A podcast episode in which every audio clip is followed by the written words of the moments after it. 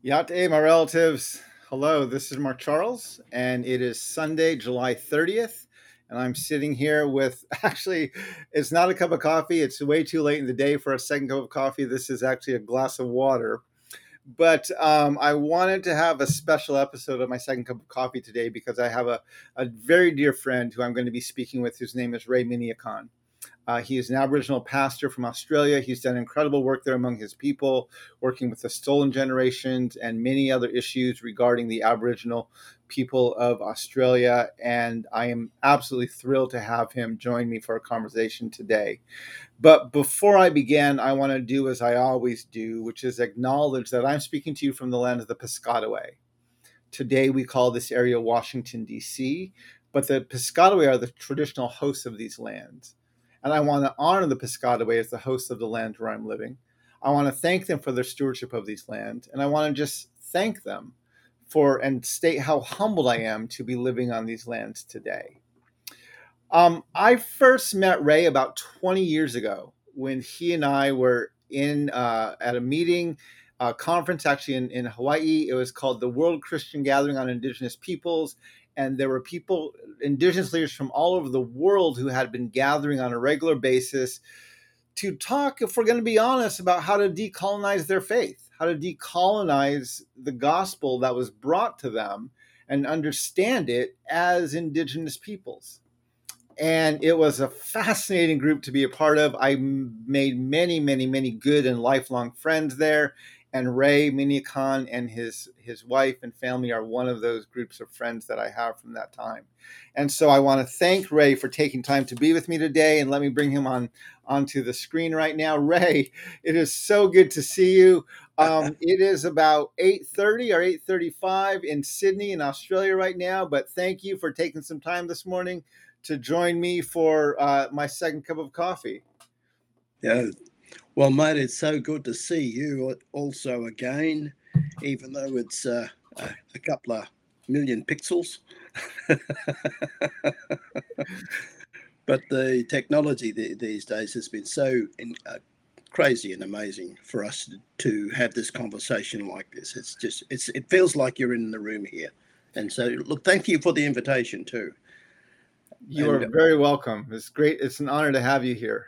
Mm. And like you have acknowledged, country, I, I need to acknowledge that I'm on the Gadigal people here of the Eora Nation in Sydney, uh, and I live in a little suburb called Glebe, and I'm from the Kabi Kabi people on my on my father's side and the Gureng Gureng people on my mother's side, and we have also part part of the uh, my ancestry and my grandfather on my dad's side was taken from a little island called Ambrym Island in, in the in Vanuatu in the Pacific Islands here, and there were sixty thousand of our people from the South Pacific Islands who were uh, captured, brought over. My my grandfather's brought over at twelve years old into this country to build the sugar industry and, and, and other infrastructure in this country as slaves.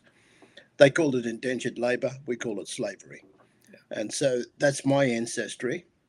And uh, uh, look, I just wanted to make a declaration too.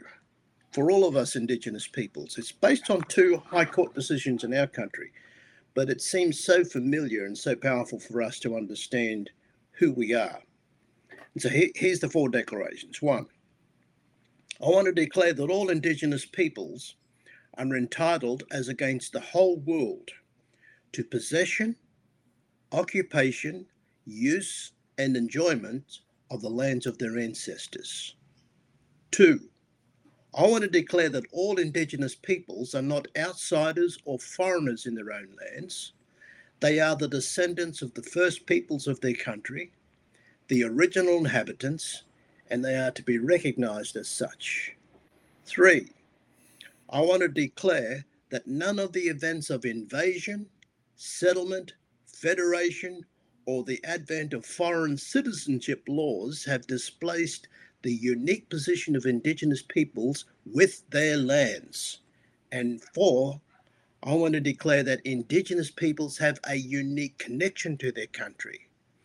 It is just not ancestry or place of birth or even both. Indigenous peoples have a connection with the land, waters, and skies under Indigenous laws and customs. and no imposed Citizenship Act has removed or modified that connection. No parliament or foreign government has removed or modified that connection by any other laws or legislation. Ray, every time I sit with you, I feel like I'm just being poured into with wisdom, and and I'm so grateful for your life and for your voice. Um, there are any number of things that you and I could talk about, but I want to start with the decla- the four declarations you just stated here. Where where did that come from? Like, where, where was this something that was given to you? Was this something you've been working on? Where did those declarations come from? And and and what? They're beautiful. I love. They're they're things that need to be declared. Um, what's your motivation, or, or what's your hope in even declaring them like you just did publicly now? Well, actually, uh, they come from two high court decisions here in Australia for Aboriginal people. One is called the Mabo decision, which overturned the whole notion of terra nullius, that we did not exist. That's how they settled in our country here, or that's how they invaded. We did not exist. There were no people here, no inhabitants, even though we threw stones and spears and boomerangs and everything else at them, shouted at them, jumped up and down and told them to go home, marched in the streets. So what do we want? Land rights. There was no recognition of who we are. It, it, it meant that we were supposed to be, under the proclamation uh, by James Cook back in seventeen eighty, or seventeen seventy, sorry, that we were British citizens. And as you and I know, if we were British citizens, and this is the way in which they treat British citizens, then who'd want to be a British citizen? Yeah. But let me read that Mabo decision again, because it's only one of the decisions that they made uh, uh, towards the Mabo decision. And that, that decision by the High Court overruled the whole notion of terra nullius, and it actually displaced the notion of Crown land. And so uh, the government had to come up with a new title. It really created a huge, big issue for the whole of Australia here, because uh, if you take away Crown land, then who, then who owns the land, and reverts back. And so uh, the, the four things that are in this particular declaration that was made for the for the Miriam people up there in uh, in in the Torres Straits was that declaration that all Indigenous peoples are entitled against the whole world to four things: possession, occupation, use, and enjoyment of the lands of their ancestors. Now, that's not the real wording. I just modified that to suit this particular particular uh, to suit my purposes, anyways, because I yeah. think it covers all Indigenous peoples. But there is one word missing from that, that the High Court could not put into it. It's not, it, it's the best definition of sovereignty for any country, and especially for Indigenous peoples. But there's one word missing. And the High Court could not put that particular word in it because it would have undermined the, their, their role as a institution by the, by the, by the parliament, by the government. Uh, you know, the separation of powers, but they still have to come under the, the government's yeah. power, which means under the Crown law. Um, that word is defend. That's the word that's missing. Yeah. If you put those five words together, occupation, possession, use, enjoyment, and defense of your country, you've got the best definition of what sovereignty means. And I think all Indigenous peoples need to know what their sovereignty stands for and how to yeah. define that, that the issues of sovereignty. And I think that's uh, true for Indigenous peoples in in America, as well as in Canada and South America, and even in uh, in in yeah. Europe, Africa, everywhere. It is, especially, it is. Those, especially under colonization. That's the first one. The other the, the other one that I re- read for you was another decision that was made where Uh, two young Aboriginal people were supposed to be deported from Australia back to New Zealand, but they had Aboriginal ancestry. And so they took the, their case to the High Court.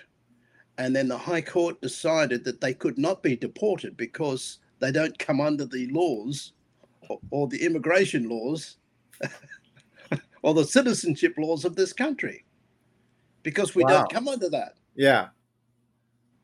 And so those two particular decisions, that was made by the High Court of Australia. Yeah. So they're not my, my, my language, but they are my language in another way, because that's what we've been fighting for. Yeah. Our recognition of our identity as Indigenous peoples and our laws and our customs and our ancestry that goes back for millennia, as well as the notion that this is our land and that we have never ceded our sovereignty and we don't intend to. Yeah. And we don't have a, here in our country anyways, we don't have a treaty or we don't have any agreements whatsoever uh, of their uh, invasion of our country. Yeah. Um, because they settled it under the notion of terra nullius. Well, in our country, we have treaties, but our Supreme Court ruled, even in twenty twenty, that whenever Congress wants, they can break a treaty and there's no consequence for it with us. So having a mm. treaty isn't necessarily a benefit when your government, your courts say, well, yeah, we have a treaty with you and the Constitution says they're the supreme law of the land, but our Congress can break treaties whenever they want with you and no one's going to hold them accountable to them. So we have a, mm. we have treaties, but they're not very valuable or they're not adhered to very strong yeah. in this land. Uh, and, and that's a good point too, because if you look at the ways in which the, these uh, colonized governments operate is that they use their own language and their own laws. And so yeah. when you got all, you know, in terms of your treaties, they put that inside a trust, which is a legitimate way of looking after, uh, you know, large amounts of people. Yeah. But then you're only a beneficiary. You're yeah. not the managers. Yeah. They are the be- they are the managers of the trust, and you're just the beneficiaries. And that's how trusts work. Yeah. And we, we haven't yet woken up to the flaming laws of our invaders yet, and the laws that they use to govern us. Yeah. And if you're a beneficiary, you don't have any rights. Yeah. Because the managers say, well, you can have this whenever you want to. So goodness gracious me. We've got a long way to go yet. Ray, as I said earlier, you and I could easily sit on here and talk for a long time. I want to acknowledge a few people who are on with us. Mister Phil Fox is here today. He's a good friend. And thank you, Phil, for joining us from the lands of the Potawatomi and the Anishinaabe. We have um, uh, we have uh, Jordan here, who's uh, joining us. We have um, Harold, who is joining us from California, and Harold is a, also a great friend and good partner in this work. Thank you, all of you, for joining this conversation um, that I'm having today with Ray Minniecon. There's many other people online. We can't acknowledge everybody, but I'm grateful you could be here. Um, Ray, there's a lot of things that we want to talk about, and when we sat down and right, you and I could, I we spent like a weekend together just a few months ago, and I still feel like we've only begun to scratch the surface on stuff. But when I asked you what you want to make sure that you got across to in this in this conversation today, you mentioned the the Uluru Statement from the Heart. Mm-hmm. Um, which is something you're working on and that you've been a part of. And I was wondering if you could just um, educate us a little bit on what that is and and why you're you're investing so much time in that right now. Oh, look, thank you for that, mate. Look, the Uluru Statement from the Heart is a document that has uh, been produced by our people.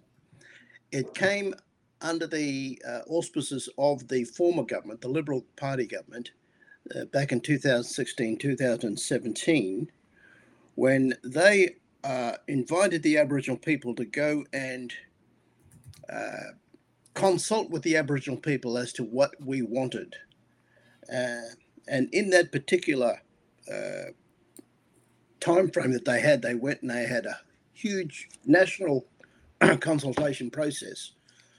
And then after the consultation process in two thousand seventeen, they met in at Uluru, which is the, you know, we the the English word is Ayers Rock, but it's Uluru in our language. It's our sacred rock right in the heart of the city. It's a huge, big rock.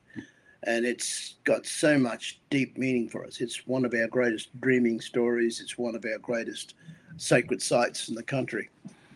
Um, it, it's it's like Westminster Abbey for us, um, or you know, what what was that place the, the Pope lives in? Uh, Vatican. The, the Vatican to us. Yeah. And so, yeah, that's that's our that's our Vatican. That's our sacred place. That's our our temple. And uh, we didn't build any of those other kind of temples, or even even that. This, the, to us, God had given us all of these laws and all of these places to acknowledge who He is as our Creator. He just didn't give us a uh, a building, a temple or a synagogue or whatever you other other language that you want to put to anything that we build to try to say this is God's place. God's already placed these places in our land, uh, and that's that's the big, huge, big difference. Yeah. And so the Uluru, Uluru Statement from the Heart came from that particular place when the people decided to meet out there and came up with this this statement. And in the statement, in very brief terms, it's only a one-page document. But it just simply means that uh, what we want is three things uh, to take us forward as a peoples that we've always had in this country. One is a voice into Parliament, or voice in Parliament, which we don't have. Two is a treaty, and three is truth-telling. And so they're the three things that we wanted. Uh, the Makarrata is what the, the word that we used in the language there, the Makarrata, uh, to, it, it's a coming together after a struggle. It's a treaty process.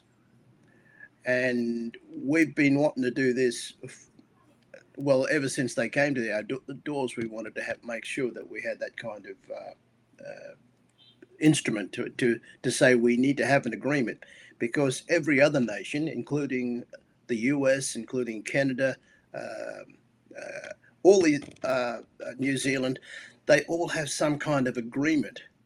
After a conflict, they made a treaty. Yeah. And I think you, you got over one hundred treaties in your country there. Over four hundred, actually. Yeah, we have a number of them. All of them been broken, so I don't know what's the... But anyway, that's a whole other conversation. Yeah, we're looking, we're looking. We're observing. Yeah, and that's why we call it a Makarrata rather than a treaty, although people understand the word treaty. Uh, it's a coming together after a struggle. How do we make our agreements again? And in that in that process, we, you'll notice in the uh, in the statement that there is no word like reconciliation in there. And when we mention the word sovereignty, it's a spiritual sovereignty. It's not someone where you can go in there and, and, and take that sovereignty from somebody else. Is uh, and then you start to make to recognize that sovereignty. For us, it's already recognized. It's something that's already been here since time immemorial, like I read in those uh, declarations that I gave before. We've already have our sovereignty. We don't have to prove to anybody that we are a sovereign people. Yeah.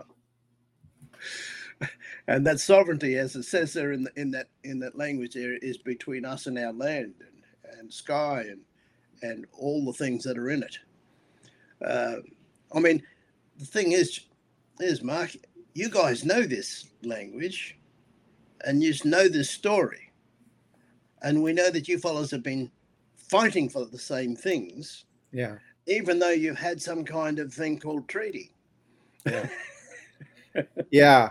I mean, you know, when, when you look at this, I think the comment you made earlier is so um, crucial, where you were comparing it, the, the the the holiness or the sacredness of the site, Uluru, to something a colonial mind would understand, Westminster Abbey or the Vatican, right, which are man-made institutions or buildings or something that was set up.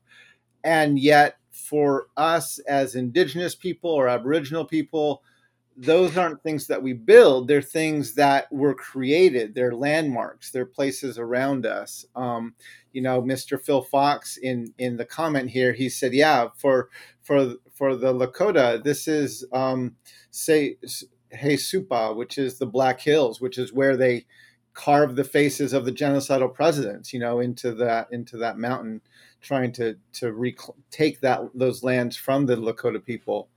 Um, and so, yeah, I think one of the things that I I've mentioned frig- frequently is, as indigenous people, as our original people, we have something that our colonizers desperately want, but they can't buy it, they can't steal it, and they can't take it from us.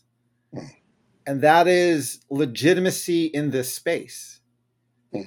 right? We get that legitimacy from our creation stories, mm-hmm. for stories that tell us why we are in this area of this earth and how we are supposed to relate to Creator. Mm-hmm. And our colonizers, they don't have a creation. The only creation story they have is the one they co-opted from the book of Genesis, which isn't even their creation story. And then they mm-hmm. say this creation story applies to everybody. And it's like, they don't even know that. And so because we have these stories, we have a legitimacy that our colonizers can't steal, they can't buy, they can't purchase, they can't take it from us. And yet they desperately want it, which is, that's why they're taking all these D N A tests, right? They want to find out where they're from and who they are. We don't have to take those tests as indigenous people because we know who we are from our stories, from our own lineages, and all these other things. And so I I like what you're saying about how these are things defined for indigenous peoples that our colonizers can't define for us, and nor can they take them away. Mm, yeah. And the English language doesn't have the capacity to actually give that recognition either. And that's the other part of this thing here. It hasn't got the capacity to even explore or explain those kind of concepts. The only way it can possibly do it, and like I read from those declarations, is through a legalized process. And when they do it, it depends upon whether the uh, the law of the land or the law of the people can explore or explain that and receive that. Because when I read that declaration, I know what it says. Yeah. And it, it goes deep, deep into my past, and into my ancestry, into my history, who I am. When I say I'm a, I'm from the Kabi Kabi people, I know who I am. I know where my mountain is. I know where my rivers are. I know that they call me home all the time. Yeah. And all, all of my totems and everything are, are there, located in that land. My law is there, L A W as well as L O R E. So it's there. It's sacred. It's I, I can't get rid of it unless I, you know, cut the umbilical cord myself. And the, who'd want to do that? That'd be stupid to cut yeah. your umbilical cord from your mother. Yeah. Oh, that's suicide, really. Ray, we, we don't have a whole lot of time here, but there's a few other things I want to make sure that we, we bring up. And when I saw you, I saw you in Michigan in January, and mm. you were there, and you were sharing about your the history of your people and mm. the colonization of your lands. You were sharing about your work to protect the sacred generations and to bring healing into that trauma. You were sharing about your own journey of, of faith and how that's been shaped over the past few, many decades. And at the end of the session, you were asked a question that I think all of us as indigenous peoples or Aboriginal people have been asked at some point. And I believe it was even a white person in the room who asked you this question. They said, Ray, you have shared all of these horrific stories about what the church and the Christian faith has done to, to your people and to your lands. And yet you still profess to be a Christian. They said, why are you a Christian? And your answer floored me. And I, I'd like to give you a chance to answer that question again, and then I'd like to take a few moments to discuss it with you. Oh, okay. Oh, it's quite simple, really. It's because that's the religion of our invaders, of our colonizers. That's their religion. It's not our religion. And as we can see in terms of the histories of all nations, you know, if if we were invaded by the Japanese, we'd be talking Japanese and we'd be following the Shinto religion. If we were conquered by any of the Middle Eastern countries there, we'd possibly be Muslims now and following the Islam religion. So it's it's the conqueror's religion that we're following. But then when I investigated the conqueror's religion, I realized that that is not their religion anyways, but they have used that religion as a weapon to weaponize and control the people that they have invaded. And that, and that's the same right throughout history, whether it be the, the British or, you know, the, the Babylonians invading Israel and taking them over and trying to make them all Babylonians. It's the same kind of story all the time. We can't get away from that story because that's their religion and that's the ways in which they do it. Uh, we have difficulties with that. We have difficulties with the notion of uh, Christianity or even being Christian. We have difficulties with the notion of church because it, it's their instrument of power. And if you look further into it, it's a fascinating story because every democratic uh, constitution of every country has got a separation of powers between uh, church and state. And therefore, the church or the, the state cannot can't overrule the power of the church. And we saw that just recently at the coronation of the king. The king can't put the crown on himself. He has the has to have the authority of God. So that's where the uh, the priest comes in and says, "Okay, now we give you the authority to be the king under God." Yeah. And so that power is there all the time, and we have to recognize that as their power. But it's not uh, it's not the biblical power because they don't dra- they don't derive their power from the Bible, because the Bible is. It, it highlights the hypocrisy of that kind of power all the time. That's what Jesus fought against. He fought against the religious powers as well as the political powers, the, and they both got got uh, came together and crucified him for it, killed yeah. him for it. And every time you got get out there into the streets and starts fighting for your rights, it's those two powers that you're coming against, the religious power as well as the political power. Yeah, because they don't want to be unseated or uh, or, or disturbed uh, in the ways in which they want to run the world. One of the things you said when you were asked that question in January is you said exactly what you said, right? This is who colonized us, and and if we were colonized by this group, we'd be that religion, or this group, we'd be that religion. And then you said something else. You said, but today I'm interrogating my faith. Yes. To find okay. out if this faith acknowledges me as fully human as an Aboriginal. That's correct. Or yes. Does it not? Yes, yes, yes, yes. And also, to ha- yeah, yeah. And and so that's Indigenous peoples, you know, in, in, in our journeys and our collective journeys with all my brothers and sisters throughout the throughout the world who've gone on this journey with us together. We've realized that we our story doesn't start in Genesis one, Genesis three. It starts in Genesis one uh, with Bereshit uh, Elohim, in the beginning God, uh, and that's it. I mean, even, even that word, I, I've even interrogated the word "in the beginning" from an Indigenous perspective, because it, that in English it seems that there was a linear time frame. But Indigenous peoples don't have linear times. Our time's much more circular. It's much more holistic. It's much more different.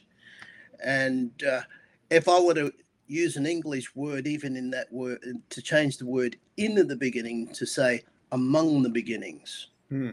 you would get a completely different understanding from an Indigenous perspective, because there's it's just not now in the beginning, but among all the beginnings. Yeah. That God created. So it wasn't in the beginning God. God didn't start in the beginning. He started all these beginnings, to put it another way. So inside the beginning. I, I remember... Inter- we, we don't interrogate it in that particular way because we're speaking this stupid language called English. And we don't even question the stupid language we speak. Yeah. Because we think it's the higher language. But if you look at the English language, it's the lowest form of communication between humans. When when you when you answered that question, I was I remember I was sitting in the front row listening to you. And I think when I heard you say what you said, my jaw just kind of dropped, because I've never heard someone answer the question that honestly and that that bluntly before.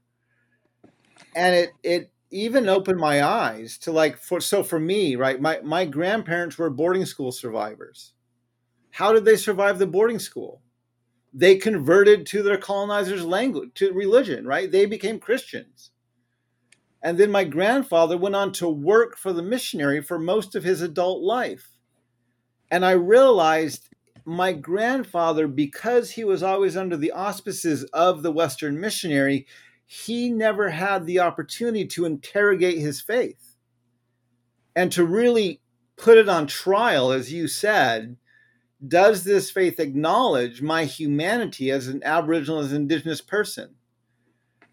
And that blew me away, because it helped me recognize that's actually what I'm doing, right? In in the book I co-authored with my good friend Singchan Ra on Selling Truth, I'm interrogating the faith and the history of the Christian church.